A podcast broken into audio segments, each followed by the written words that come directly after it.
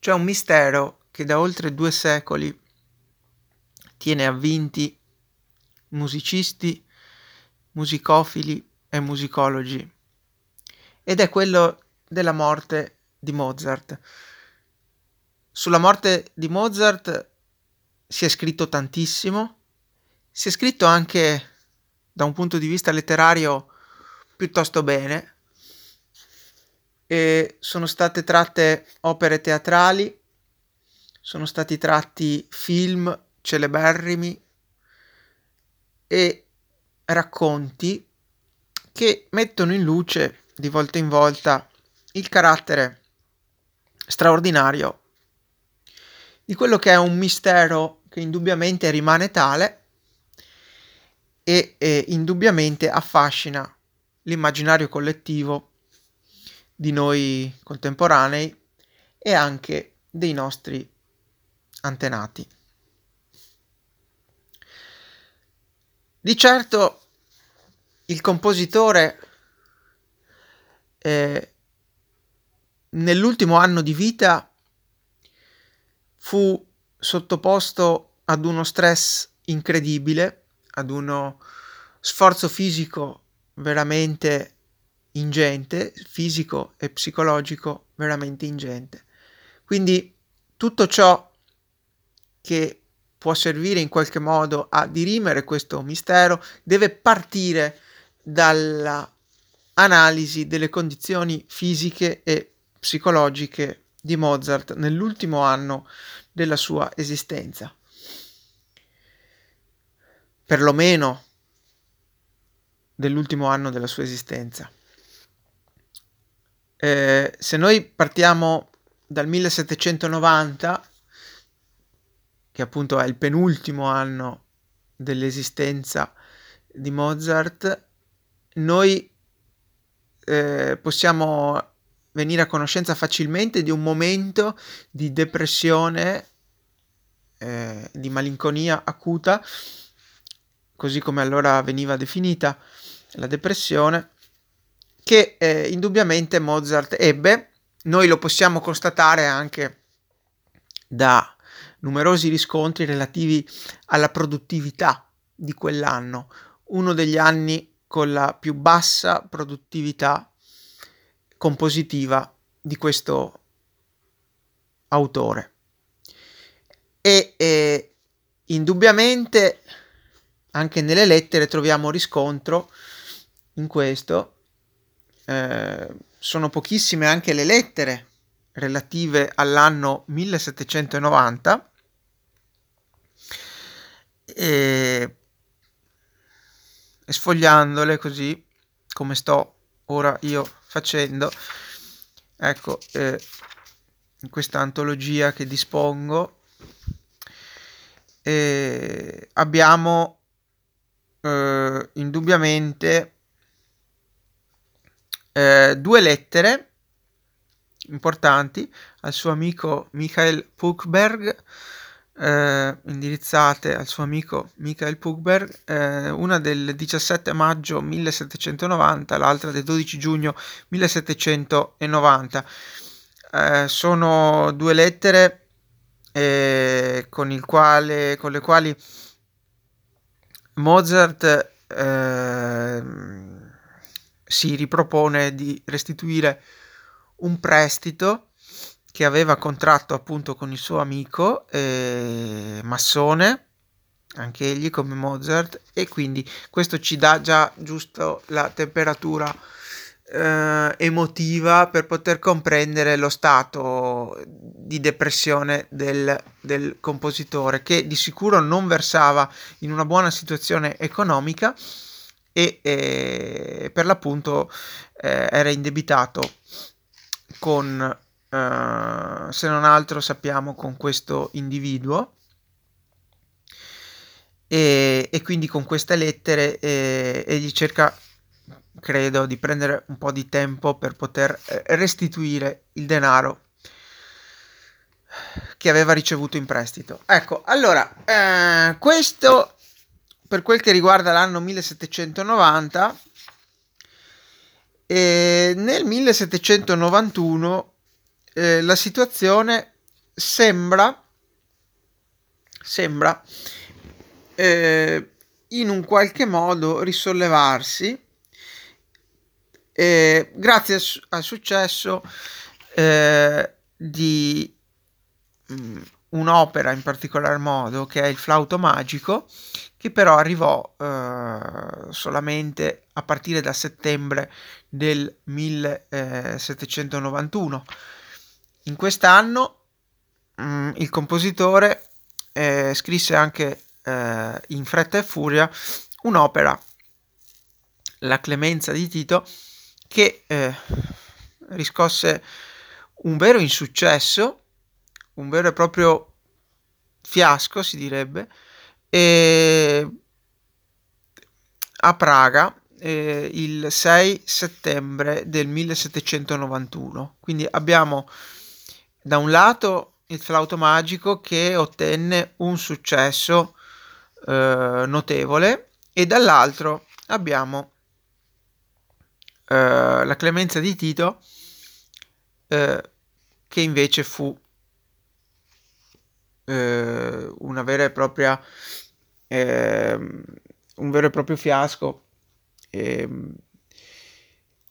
la prima rappresentazione ci fu eh, a Praga il 6 settembre e dalla testimonianza della moglie dell'imperatore Leopoldo II, sappiamo che eh, lo spettacolo eh, fu accolto molto freddamente, per usare un eufemismo, in quanto si dice che il pubblico si addormentò quanto eh, questo a testimoniare appunto eh, di quanto la musica fosse brutta. Eh, diciamo, la citazione precisa eh, è appunto eh, questa che ora vado a raccogliere rapidamente si spera e, e per l'appunto eh, testimonia un, del fatto che eh, questa opera eh, che fu eh, rappresentata in occasione eh, del fidanzamento di Maria Luisa eh, Granduchessa di Toscana con Leopoldo II e e disse, che disse appunto Maria Luisa, disse eh, una porcheria tedesca in lingua italiana, la musica era talmente brutta che ci addormentammo tutti. Quindi un vero e proprio fiasco. Questo sicuramente contribuì alla caduta della condizione alla caduta definitiva probabilmente delle condizioni di salute di Mozart e eh, quando ritornò a Vienna eh, indubbiamente non era più mm, non era più la stessa persona eh, ehm, abbiamo delle testimonianze degli amici che notavano il pallore eh, notavano appunto una situazione psicologica non, non, uh, non buona. E nelle lettere alla moglie, Costanze, eh, però tutto questo sembra non trasparire e eh, però si possono fare a questo riguardo diverse, uh, diverse ipotesi perché abbiamo eh, viceversa una testimonianza di una lettera presumibilmente diretta a Lorenzo da Ponte premesso che non abbiamo l'originale ma abbiamo una copia in questo caso di questa lettera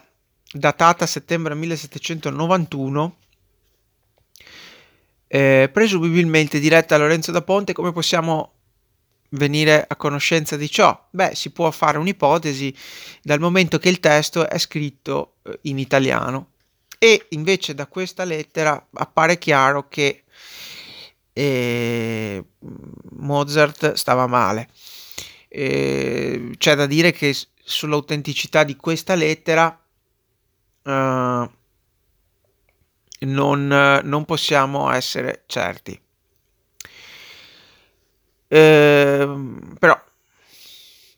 mi pare che la maggior parte degli studiosi sia concorde nel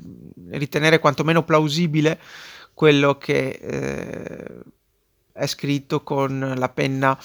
eh, di Mozart. Allora, la, la leggo questa, questa lettera in modo che si possa un po' trarre le conclusioni. Eh,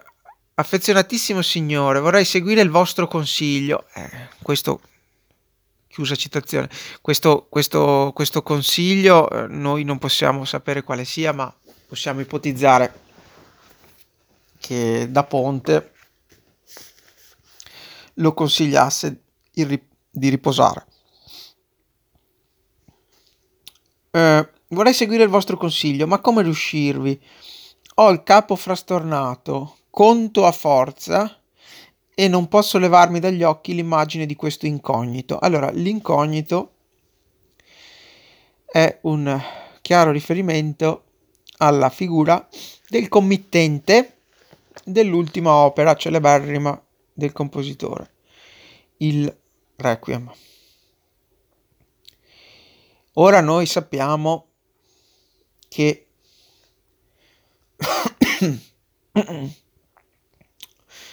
eh, questo incognito fu un emissario del conte von Falsegg che chiedeva a Mozart appunto la composizione di una messa da requiem per celebrare degnamente la moglie defunta. Quindi ora noi sappiamo chi effettivamente fosse il committente eh, che invece, invece Mozart eh, non lo sapeva. Lo vedo di continuo, esso mi prega, mi sollecita ed impaziente mi chiede il lavoro. Continuo perché il comporre mi stanca meno del riposo. Altronde non ho più da tremare. Tremare pare che sia un errore e, e potrebbe essere sostituito da temere. Lo sento a quel che provo che l'ora suona, sono in procinto di spirare, ho finito prima di aver goduto del mio talento. La vita era pur sì bella, la carriera s'apriva sotto auspici tanto fortunati, ma non si può cangiare il proprio destino nessuno misura i propri giorni, bisogna rassegnarsi, sarà quel che piacerà alla provvidenza. Termino ecco il mio canto funebre, non devo lasciarlo imperfetto. Vienna, 7 settembre 1791. Purtroppo il destino ha voluto che il suo canto eh, fu lasciato incompleto e nonostante ciò il suo requiem forse la composizione più importante e più celebre di Mozart. Quindi già da questo riusciamo a capire quali fossero le condizioni e non solo fisiche ma appunto psicologiche del compositore. Compositore che indubbiamente eh, ebbe un percorso eh, piuttosto travagliato eh, per quel che riguarda la propria salute e già da bambino soffrì di diverse febbri che eh, gli studiosi di medicina eh, moderni eh, imputano ad un'infezione da streptococco, questo batterio che eh, trova la sua sede soprattutto in infiammazioni eh, alla gola e, quindi diciamo, eh, all'epoca ricordo che non esistevano trattamenti antibiotici, oggi queste infezioni sono facilmente guaribili con uh, la somministrazione di antibiotici, all'epoca per un'infezione di questo genere si poteva facilmente morire. Quindi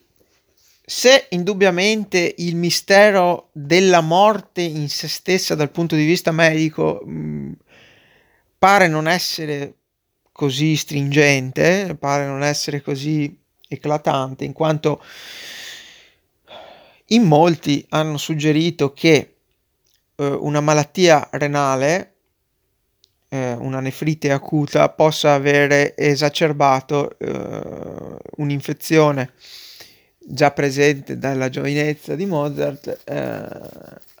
proprio provocata dallo, dallo streptococco.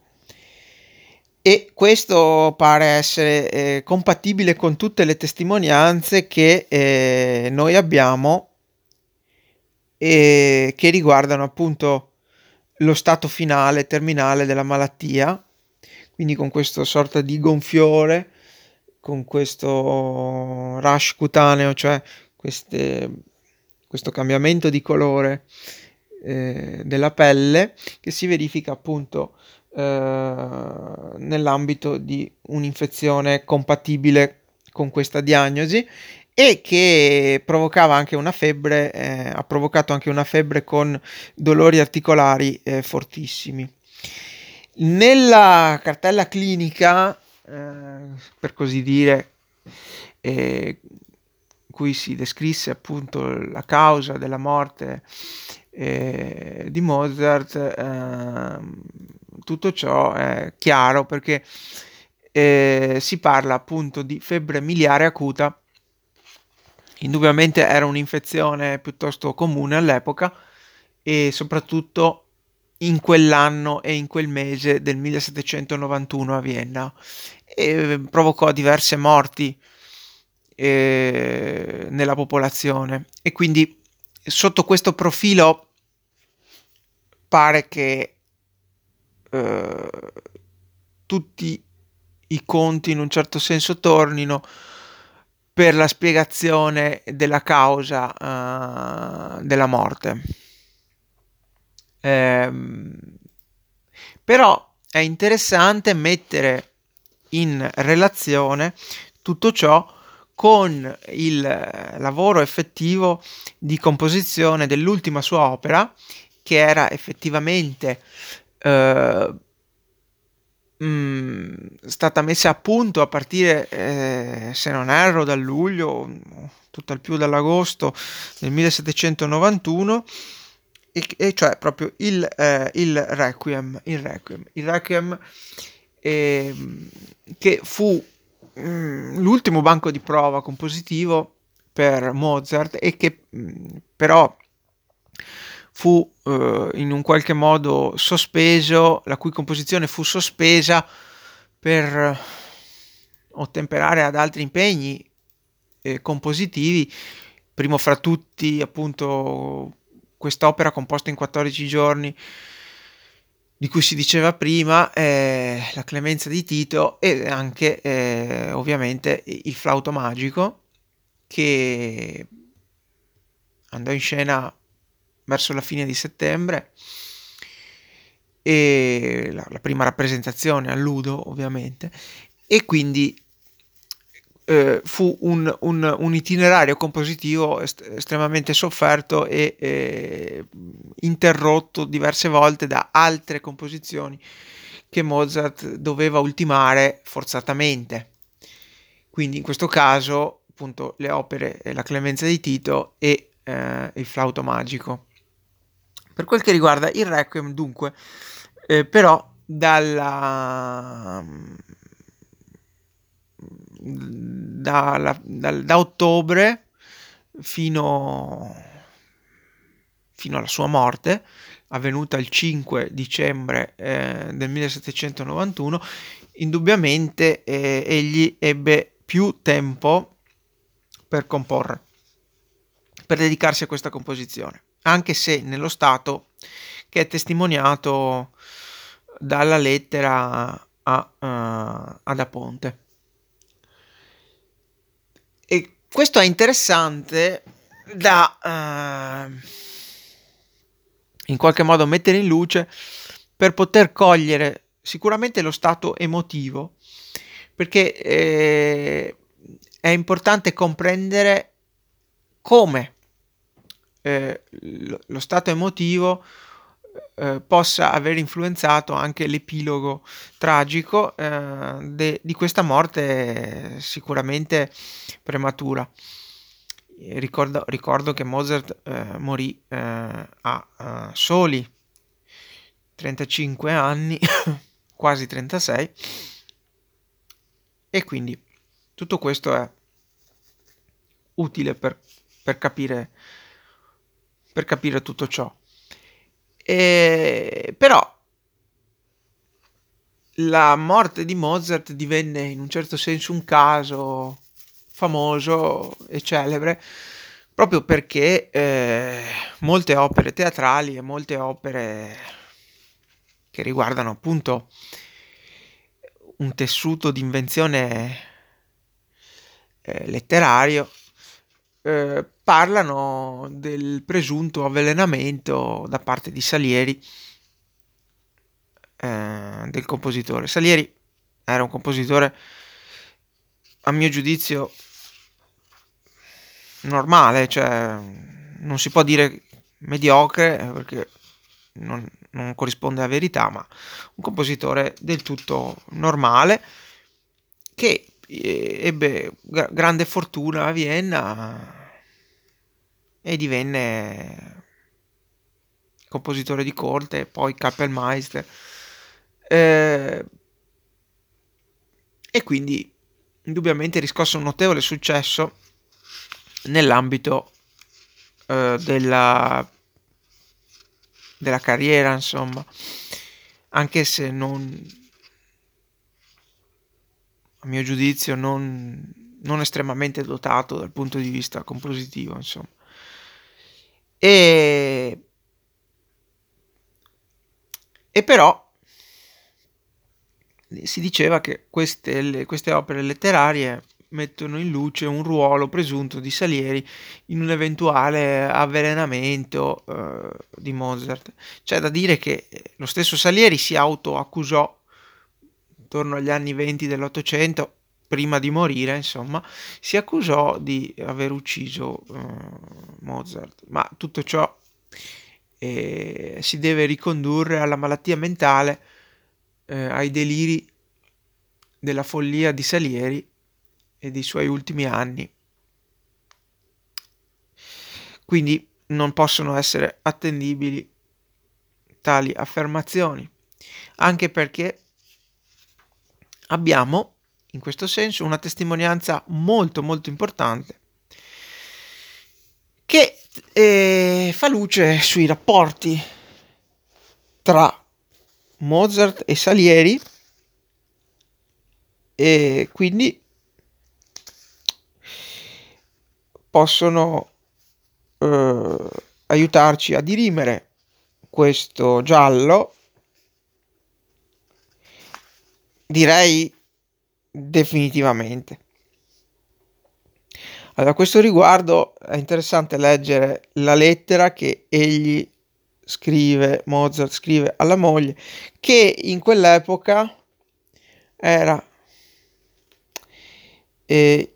in una sorta di stabilimento, credo fosse uno stabilimento termale, ma non ne sono sicuro, a Baden, che è distante diverse ore di carrozza da Vienna e, e era una, una, un, una, una, località dove si eh, dove era frequente trovare convalescenti e malati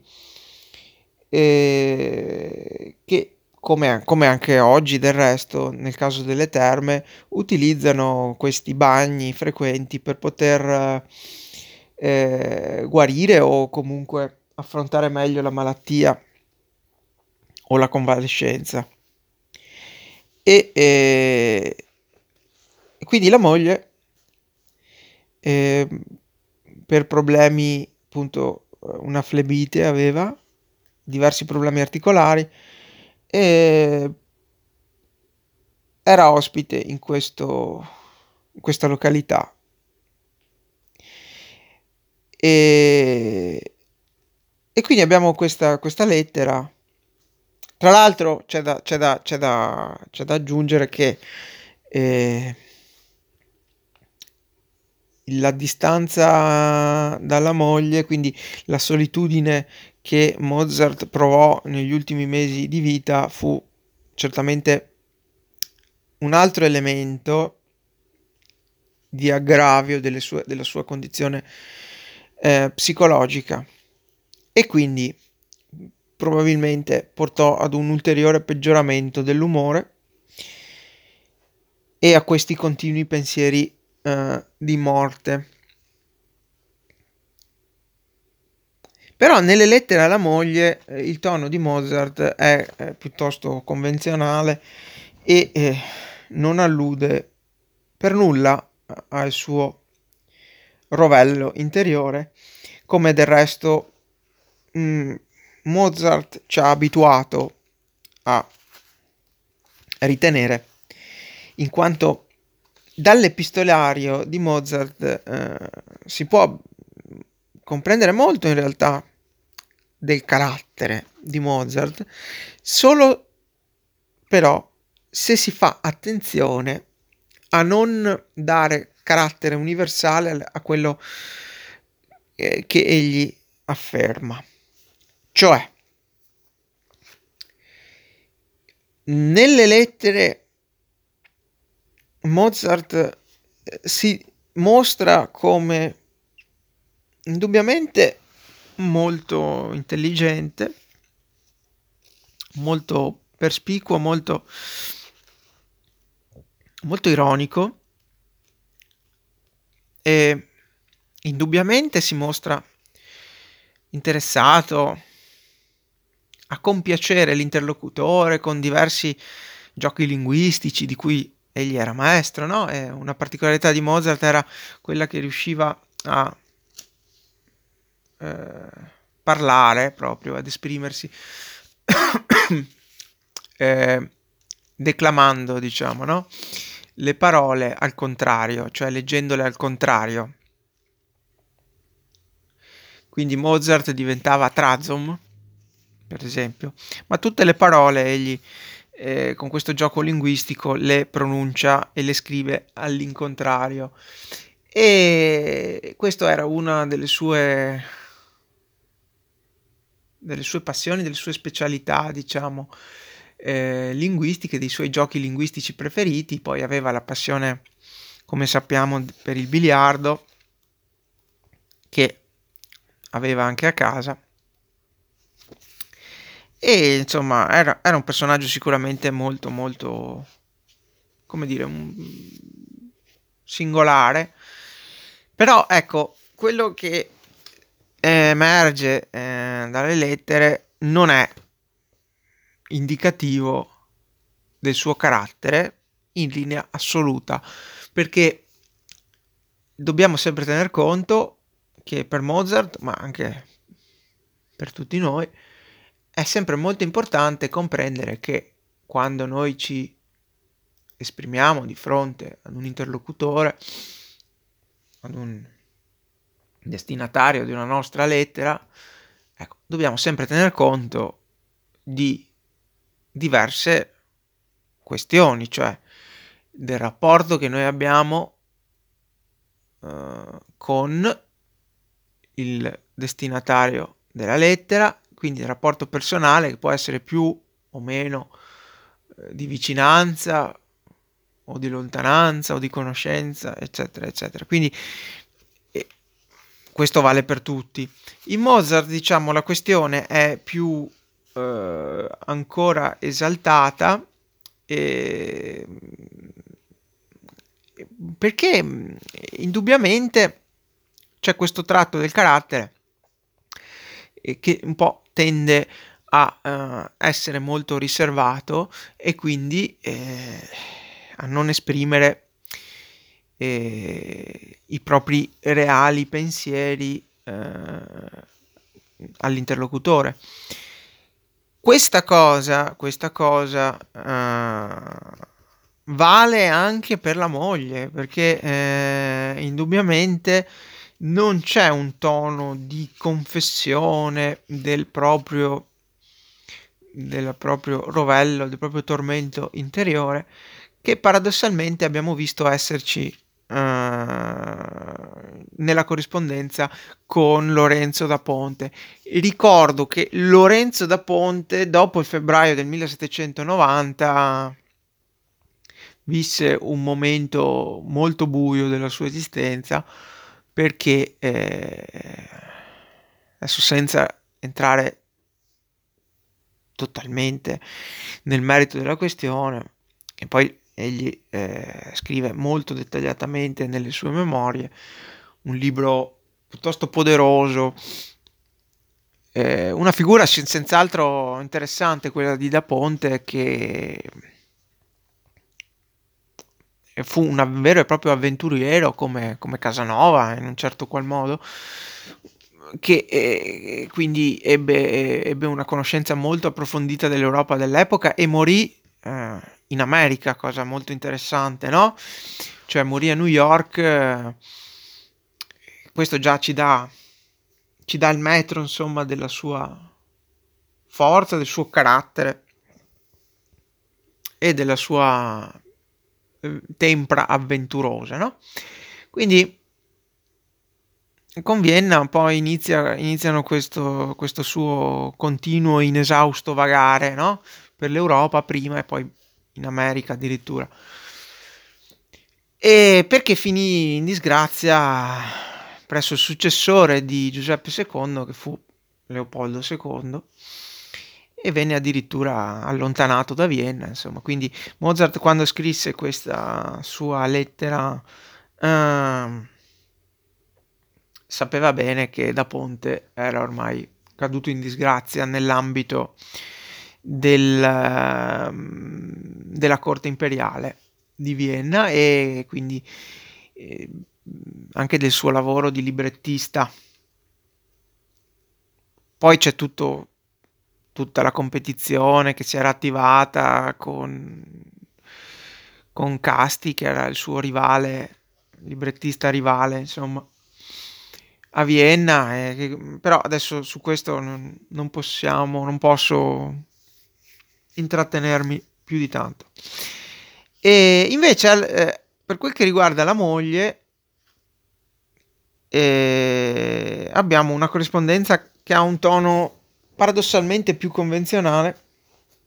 anche se pieno di sincero affetto, indubbiamente. E indubbiamente si comprende che l'affetto per la moglie è sincero. E però, ecco, forse sì, proprio si nota la volontà di non, di non uh, esacerbare forse lo stato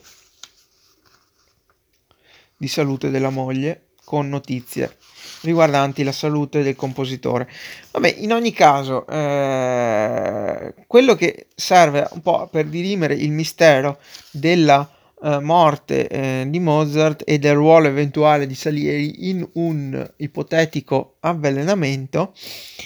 basterebbe leggere la lettera che egli invia eh, il 14 ottobre 1791 alla moglie e in cui dice appunto questo, le- leggo solo un estratto perché non, non ho non ho intenzione di leggere la lettera nella sua interezza anche per questioni di tempo Uh, ieri giovedì 13 Offer è venuto con me da Carl abbiamo mangiato laggiù e poi siamo rientrati alle 6. Sono andato a prendere con la carrozza Salieri e la Cavalieri e li ho condotti nel palco. Poi sono corso a prendere la mamma e Carl, che avevo lasciato nel frattempo da Hofer. Non puoi immaginare quanto siano stati gentili entrambi, quanto sia piaciuta loro non solo la mia musica, ma il libretto e tutto l'insieme. Hanno detto che è un'opera degna di essere rappresentata in occasione delle più solenni festività davanti ai più grandi monarchi e che certo l'avrebbero rivista altre volte, non avendo mai assistito a uno spettacolo più bello e più gradevole. Lui, riferito ovviamente a Salieri, ha ascoltato e guardato con la massima attenzione e dalla sinfonia fino all'ultimo coro non c'è stato brano che non gli abbia strappato un bravo o un bello e non finivano mai di ringraziarmi per il piacere che avevano procurato, che avevo procurato loro.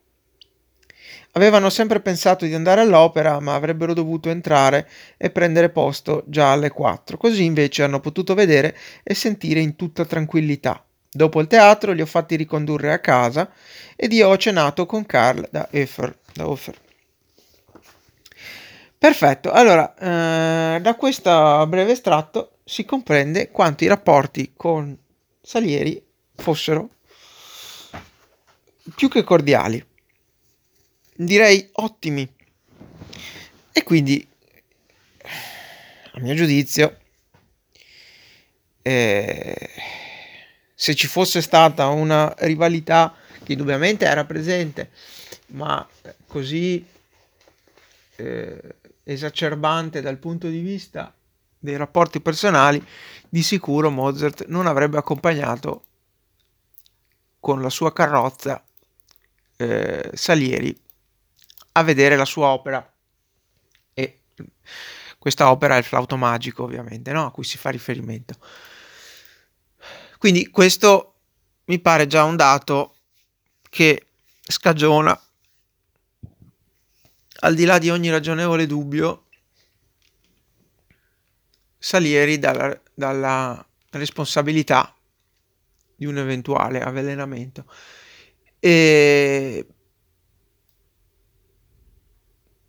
Indubbiamente c'erano stati degli screzi tra, tra di loro nel passato,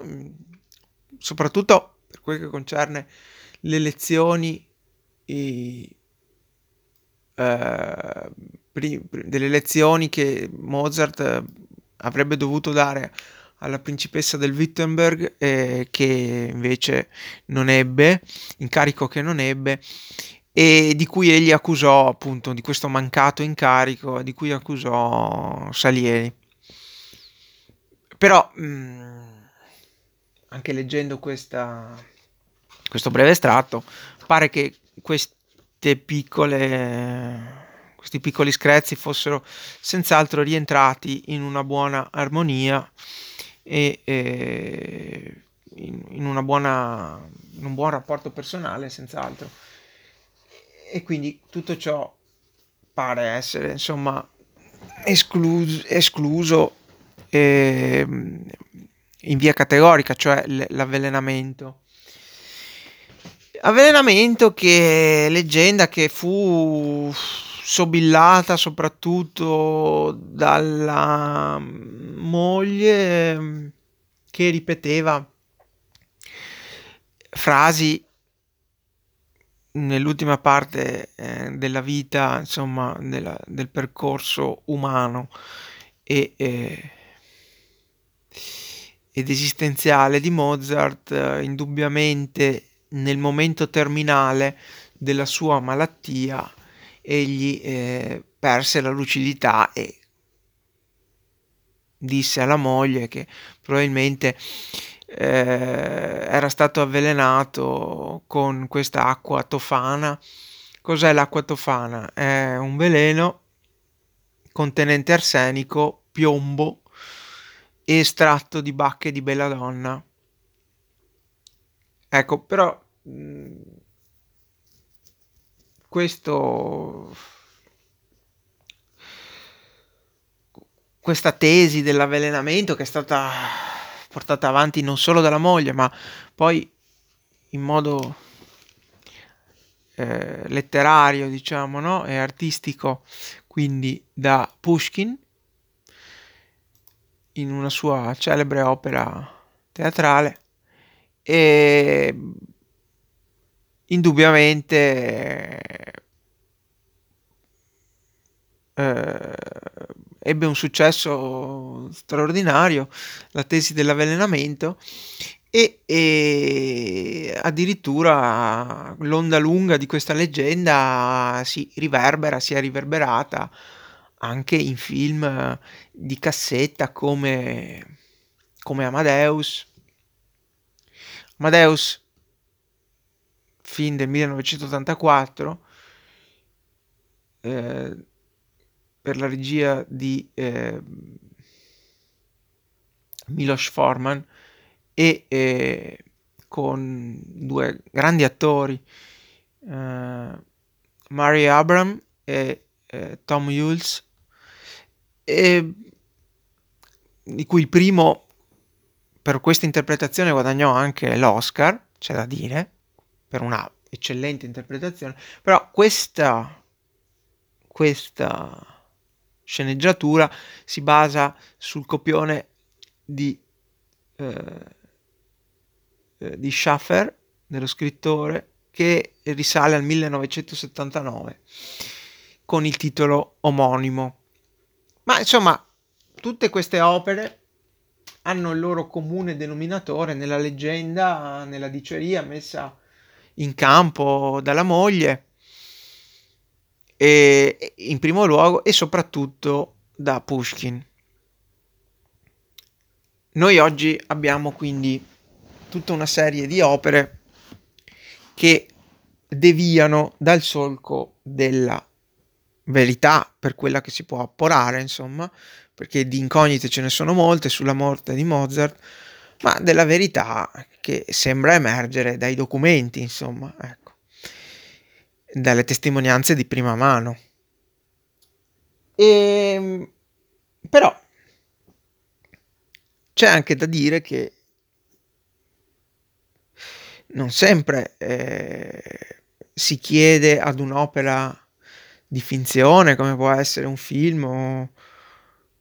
copione teatrale, insomma non si chiede l'aderenza ai fatti, ma si chiede anche la capacità di emozionare lo spettatore e di coinvolgerlo in un racconto che possa essere poi utile per eh, approfondire poi, no? In un secondo momento i fatti per quello che noi possiamo accertare. E, e indubbiamente in questo senso il film di Forman ha portato ad una immensa popolarità non solo a Mozart ma anche a Salieri, ha contribuito a far conoscere ancora di più la sua musica, i suoi capolavori e di questo tutti noi dobbiamo essere grati a questo geniale regista che con questo indubbio capolavoro ha sicuramente beneficato sia Mozart sia paradossalmente proprio, proprio Salieri che eh, a seguito del film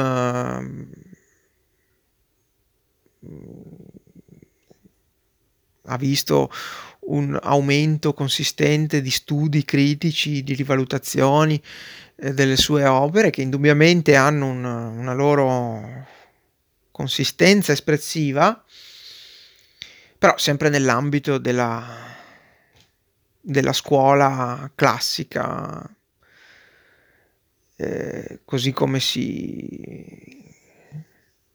si stava manifestando all'epoca, quindi no, non vedo io guizzi di genialità in, come compositore in Salieri, anche se indubbiamente fu un ottimo professionista, molto preparato e eh, molto anche coerente nella scrittura, no? molto formal, formalmente molto adeguato, molto, molto preciso, ecco, eh, molto limpido nella scrittura. Questo è comunque da uh, far presente. Indubbiamente ci troviamo di fronte a un compositore che sapeva il fatto suo. E non, non, non sono partiture abborracciate, formalmente confuse. Quindi a questo, questo bisogna, bisogna essere equanimi e dire le cose come stanno. Mm, quindi un profluvio di studi critici anche su Salieri a seguito di questo film, ma anche un rinnovato interesse nell'approfondimento uh, della musica di Mozart, che non può che essere una buona cosa sotto il profilo sociologico e culturale. E però c'è anche da tener conto che in questo film uh, non si presenta in modo univoco la famosa questione dell'avvelenamento, che pare anzi invece essere esclusa dal finale eh, del film, quindi mh, mm, bisogna anche rendere atto a Forman la volontà di non, di non appesantire con eh, conclusioni soggettive, insomma, ecco, più di tanto, ecco, la, la, la, la realtà di quello che emerge, insomma, dalle testimonianze eh, storiche. E, e però vi sono molte inesattezze, vol- ovviamente consapevoli, per esempio il racconto del litigio con la moglie che non ebbe sicuramente luogo perché abbiamo appena visto da queste lettere quanto la moglie per problemi di salute fosse in un'altra località, il ruolo del comp- dell'amico e compositore collega eh, Sussmayer, Franz Saver eh, Sussmayer, eh, che, che nel, nel, film non compare, insomma, e quindi ci sono tutta una serie di di omissioni o, o imprecisioni eh, che, che, indubbiamente il film eh, porta alla ribalta, ma, non, ma non, questo, questo, non significa assolutamente nulla per quel che riguarda la qualità insomma, del lavoro espressivo, filmico, registico del film. E quindi però è, è, appunto è da ribadire che nemmeno nel film a rigor di logica eh, c'è una sicurezza nella tesi dell'avvelenamento, insomma, ecco, da parte di Salieri. Potrebbe al limite essere più probabile un avvelenamento da parte di altri soggetti, ma come ho già spiegato, esperti di medicina sono piuttosto concordi nell'escludere qualsiasi eh, atto doloso in questo senso. Ehm, c'è poi un ulteriore giallo che riguarda la maschera mortuaria di Mozart che eh, eh, fu come era solito all'epoca, fu fatta nell'im- nell'immediato eh, seg- seguito del decesso e eh, un, di cui una copia di questa maschera mortuaria eh, era in possesso proprio la moglie Costanze, che però ruppe attorno agli anni 20 dell'Ottocento e purtroppo la maschera sembrava persa fino al 1945 quando un, uh, un signore eh, anzi del 1947 scusate un signore un musicista un certo Jakob Jelinek eh,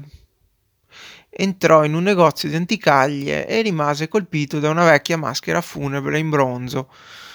che assomigliava a Mozart. Ecco, questo fatto ha portato una, alla notorietà di questa maschera che fu esaminata e per alcuni essa è appartenente eh, a Mozart, per altri no.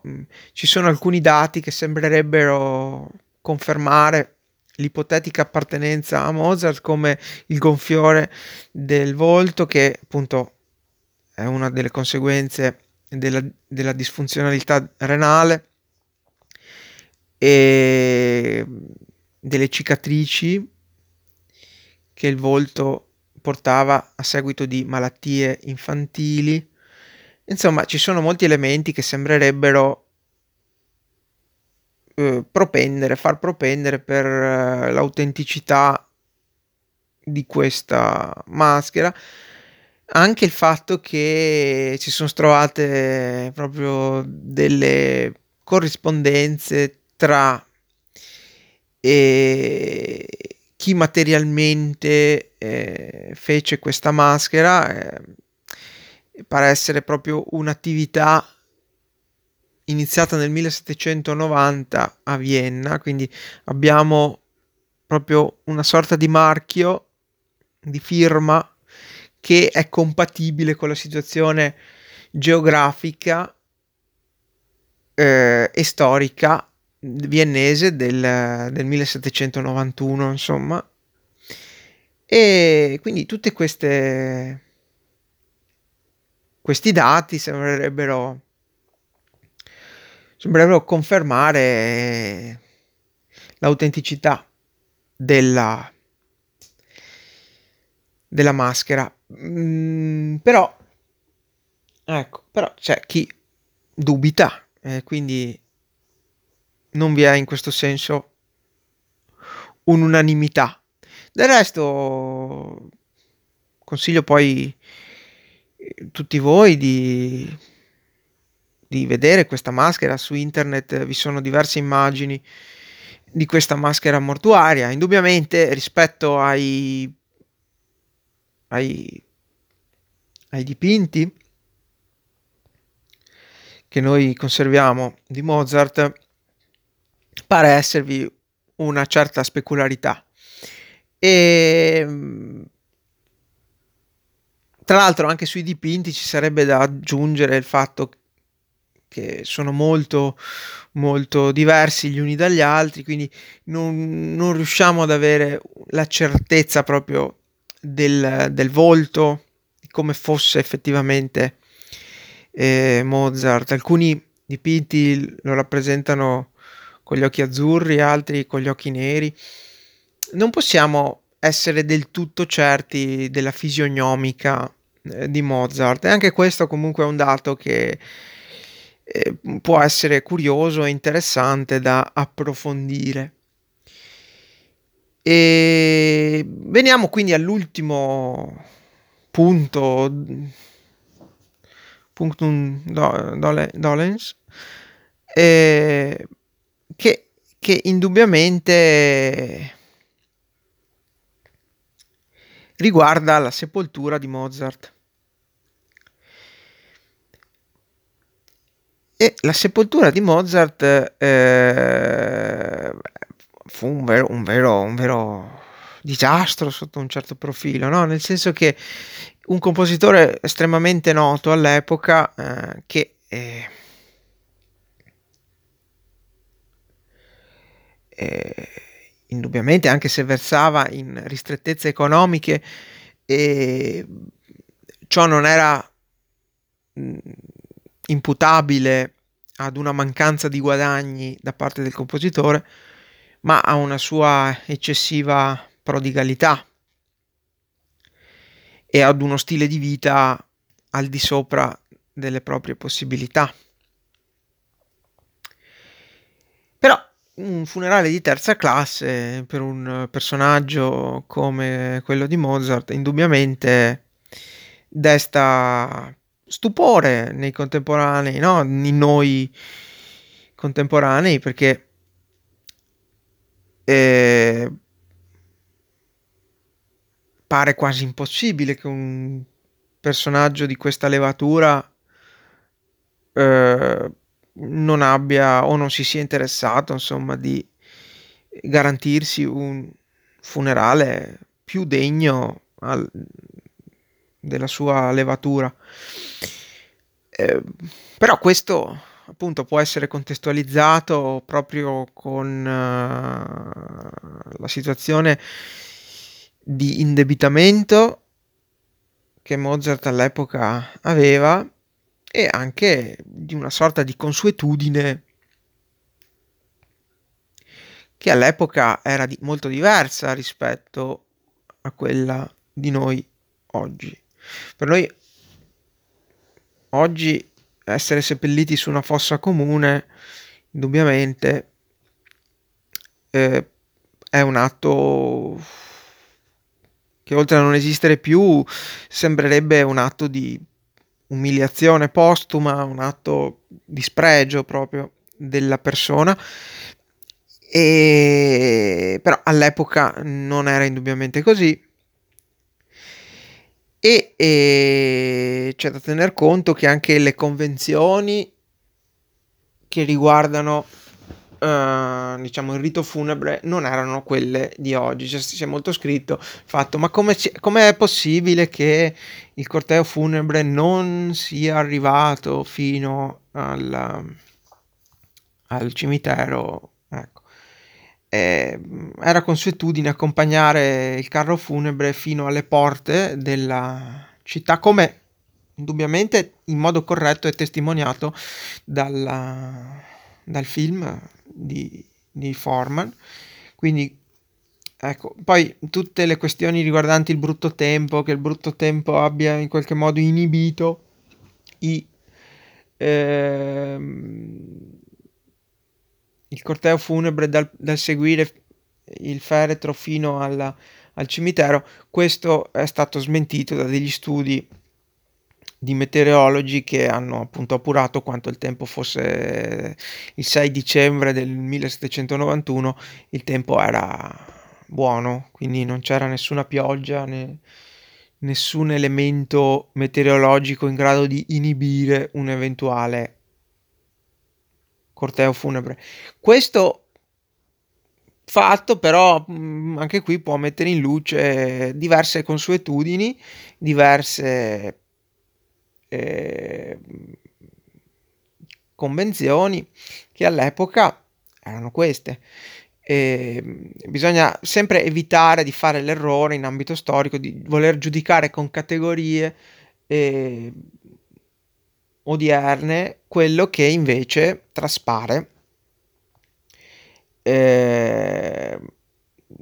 dal, da, da, da, dall'analisi storica, cioè la convenzione dell'epoca era questa. Quindi, riassumendo, sì, fu un, un uh, funerale a basso costo, probabilmente, anzi sicuramente per eh, le note eh, ristrettezze economiche eh, di Mozart, e, e, però questo dato n- non, non, è indizio di una di, di una cosa poco comune eh, all'epoca, cioè um, sem- il fatto di questa sepoltura così eh, in una fossa comune con un funerale di terza classe era del tutto comune, del tutto accettata socialmente, del tutto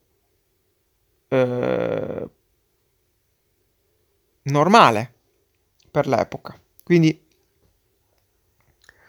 sotto questo profilo bisogna ecco, indagare sempre con attenzione, tenendo conto che certe convenzioni con il passare del tempo eh, cambiano e quindi non è possibile indagare questo discorso della morte di Mo- della, del funerale di Mozart con delle categorie eh, odierne. E quindi eh, premesso che appunto era stata fatta un calco,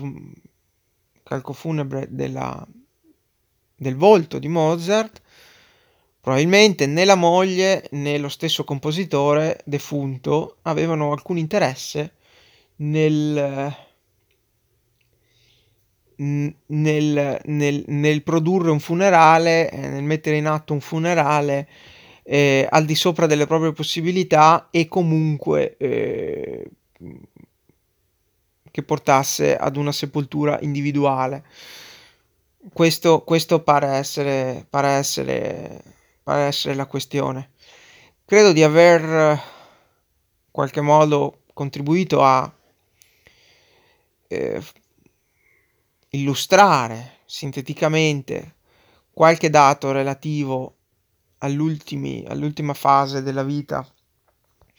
di Mozart. Eh, ovviamente, eh, però, consiglio la lettura dei testi, quindi in questo caso eh, le biografie mozartiane, l'epistolario mozartiano, le memorie di Da Ponte per chi volesse comprendere anche i rapporti tra il librettista italiano e il compositore austriaco. E